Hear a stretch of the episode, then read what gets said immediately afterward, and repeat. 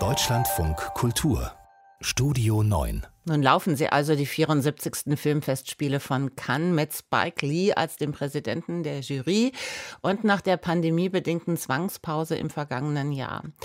Auch in diesem Jahr hat man mit einer Tradition brechen müssen, denn statt wie üblich im Mai ist es jetzt der Juli geworden und geblieben ist eins, nämlich roter Teppich fett für den Eröffnungsfilm. Das ist das Musical Annette gewesen in der Regie von Leos Carax und für den Franzosen war das ja auch so eine Art Heimspiel. Filmredakteurin Susanne Burg ist mit dabei in Cannes. Guten Morgen.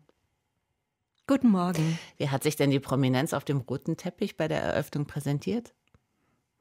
Ja, so mit viel Blitzlichtgewitter, vielen aufgeregten Fans, die schon seit mittags gewartet hatten. Es gab so ein paar Absperr, extra Absperrgitter, damit die Fans nicht ganz so dicht gedrängt stehen. Aber die Stars kamen sehr nah ran zu den Fans. Da hat man Selfies gemacht, da wurden dann auch die Masken gerne mal runtergezogen. Ein bisschen bekam man den Eindruck hier von den Bildern her, die Pandemie sei vorbei. Was die Stars angeht, sie lächelten wie immer. Sie wussten manchmal aber nicht ganz genau, ob sie jetzt die Maske auf- oder absetzen sollten hatten, vor allem als es in den Saal reinging, war dann doch für sie eine ungewohnte Situation. Und ja, wer war da? Viele Prominenz, viel Prominenz, alle Mitglieder der Wettbewerbsjury waren auf dem roten Teppich.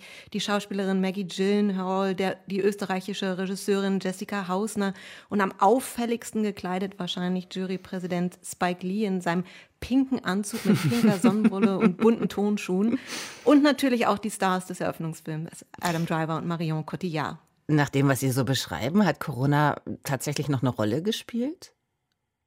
Gar nicht. Das Wort Corona, Covid fiel nicht ein einziges Mal bei der Eröffnungsfeier vor dem Film.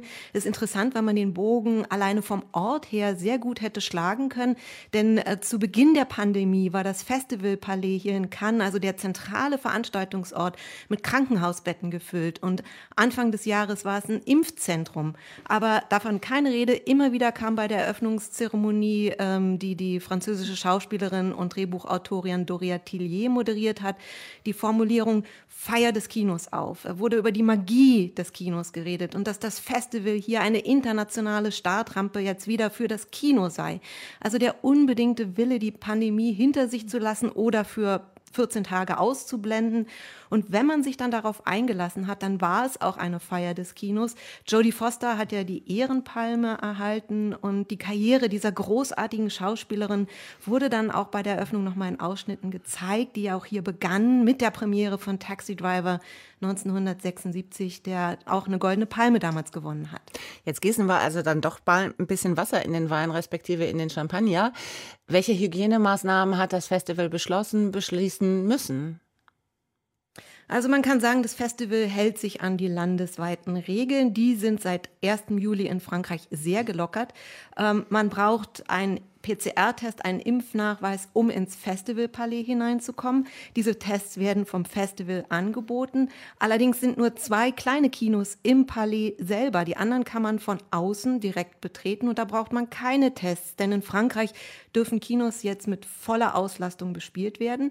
Ab Veranstaltungen über 1000 Personen braucht man Testungen oder einen Impfnachweis. Zwei Premierenkinos sind größer, aber da hat das Festival eine lokale Sondergenehmigung bekommen.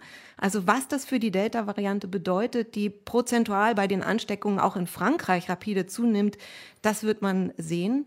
Ähm, hier soll jetzt nicht nur die weltweite Filmbranche wieder in Fahrt gebracht werden, es geht auch um die regionale Wirtschaft. Cannes lebt vom Tourismus und den Messen beziehungsweise Festivals und das ist eben die erste Großveranstaltung, die es wieder gibt und man will sie offensichtlich groß feiern. Und wie geht es Ihnen damit? Also ich muss mich wirklich dran gewöhnen. Man merkt hier so, dass die verschiedenen Einstellungen, die man jetzt in 15 Monaten internalisiert hat, der verschiedenen Nationen ein bisschen clashen. Also die Deutschen neigen, glaube ich, eher dazu, doch mit Masken ähm, ins Kino zu gehen, während andere Nationen da äh, eben anders geprägt sind. Ob mit Maske oder ohne, war denn Annette ein würdiger Eröffnungsfilm?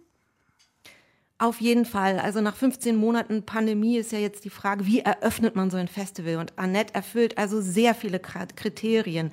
Mit Adam Driver und Marion Cotillard gibt es Stars. Es ist ein visuelles, akustisches Spektakel als Kunstoper oder Musical. Aber der Film funktioniert eben auch auf einer Metaebene. Er reflektiert das Verhältnis des Publikums zu Stars und die Kunstbranche an sich. Also zum Inhalt, Annette erzählt die Geschichte eines provokanten Stand-up-Comedians, eben gespielt von Adam Driver, und seiner Frau, einer berühmten Opernsängerin, Marion Cotillard, die ein Kind bekommen. Annette alles ist sehr künstlich überhöht, inszeniert. Das Kind ist eine Puppe. Die Dialoge werden gesungen in einer Mischung aus Musical, Oper, aber man merkt auch das große filmische Musical-Vorbild Jacques Demy, die Regenschirme von Cherbourg. Und die Beziehung der beiden ist, so würde man heute sagen, toxisch. Äh, der Comedian will zwar das Publikum zum Lachen bringen, ist aber zynisch und voller Hass und Ärger, während seine Frau in der Oper jeden Abend stirbt, aber dann ganz glücklich nach Hause kommt und sagt, sie hat einige im Publikum wieder erlöst. Und diese Haltung der beiden, die clasht immer mehr zu Hause. Und hier wird also ganz nebenbei ja die Natur von Kunst an sich reflektiert und indirekt also auch Bezüge zu den großen Themen der Oper ähm, gezogen von Liebe, Tod und Rache.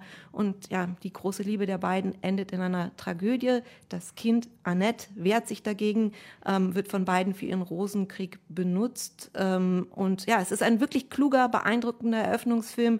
Es fand auch das Probi äh, Premierenpublikum. Es gab wirklich fünf Minuten Standing Ovations. Eine beeindruckte Susanne Burg aus Cannes, Deutschland von Kultur, berichtet ausführlich über die Filmfestspiele dort.